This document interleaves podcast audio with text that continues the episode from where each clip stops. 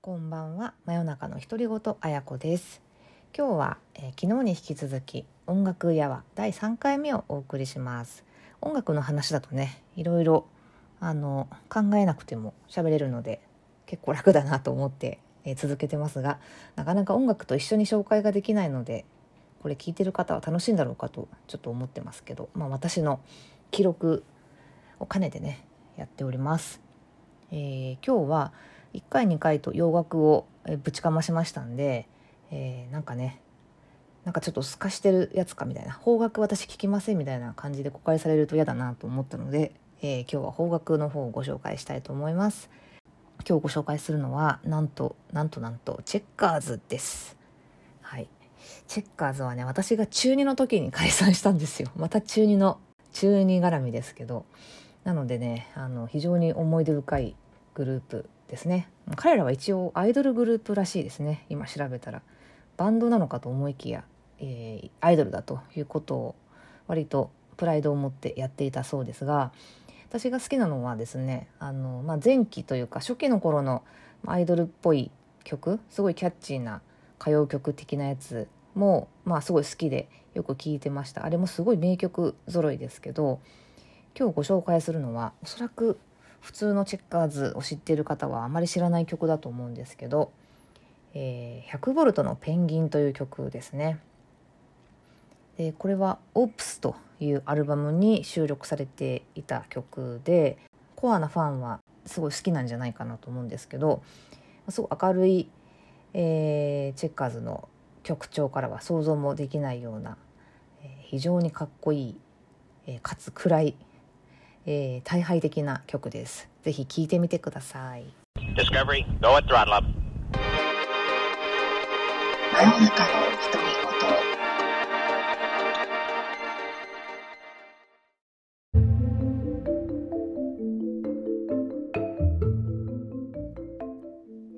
はい、今日ご紹介した曲はザ・チェッカーズで100ボルトのペンギンでした、えー、聞いていただくとわかると思うんですけどあのま、なんかね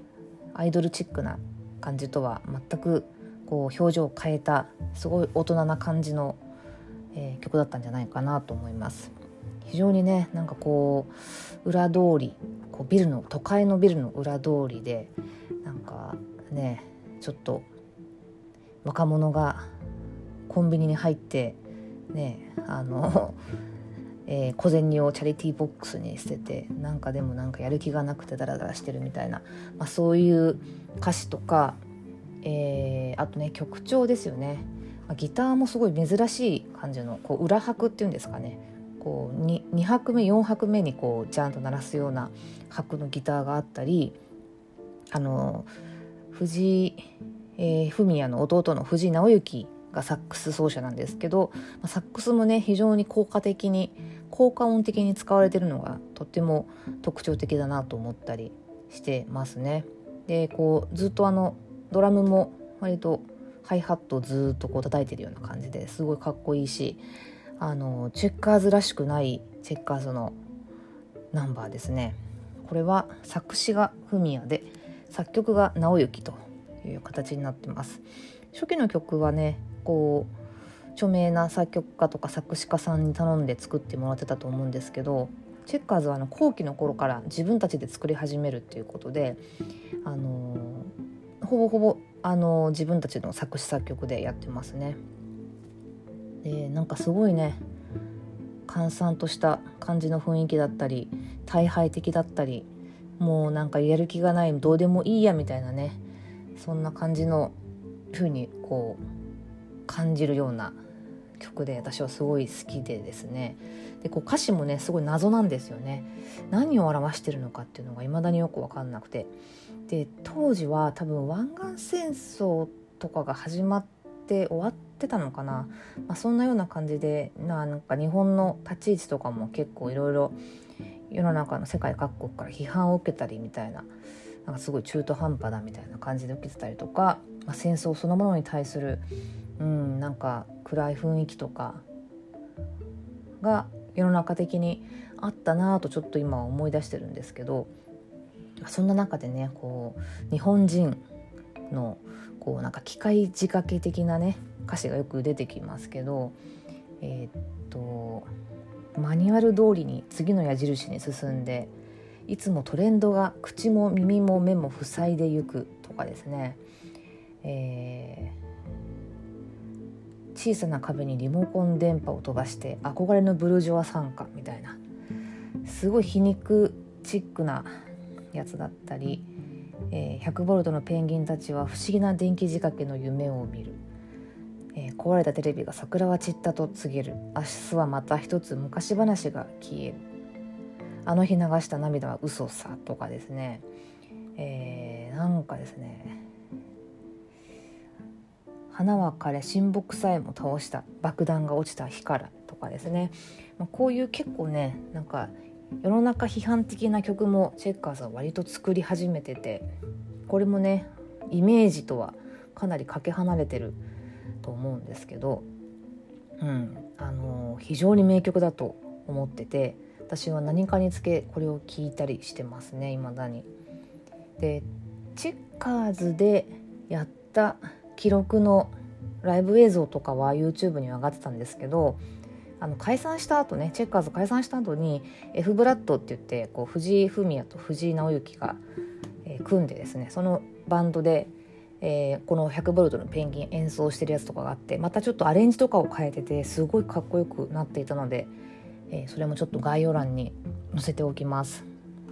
うん多分本人たちも気に入ってたんじゃないかなと思いますね。チェッカーズといえばまあ、藤井フミヤの、まあ、歌声ですよね本当日本で一二を争ううまさだったんじゃないかなと思います当時は。こうまあ、もちろんうまいだけじゃなくて独特の色気とか、まあ、藤井フミヤだからこそ出せる声色とかがですね非常に特徴的であのー、ねチェッカーズはあの有名ですけど福岡の久留米市というど田舎からねえー、7人でぞろぞろと上京してきた、まあ、昔の連れ、まあ、悪悪仲間みたいな感じですよね。なんですけど、まあ、こういう素晴らしい、えーまあ、ボーカリストと、ね、メンバーが、まあ、一時はこう仲良くこう天下を取るっていうところは本当すごいなと思いますね。だんだんだんだんなんかねこう仲が悪くなっちゃったりとかいろんな不穏な噂はあったりまメンバーのねドラムの一人の黒兵衛っていうのがねかなり若くして40歳ぐらいで亡くなっちゃったりとかしてもうチェッカーズの再結成はないと思うんですけど、うんまあ、昔に残してくれたこういう記録映像とかはすごい貴重なのでたまに懐かしくて見ていますがこの100ボルトのペンギンは本当に時代を感じさせない、えー、素敵なかっこいいめちゃめちゃクールな曲ですね。歌詞はねあのあれですよ。えっ、と割と時代を感じさせるようなあそうでもないかな。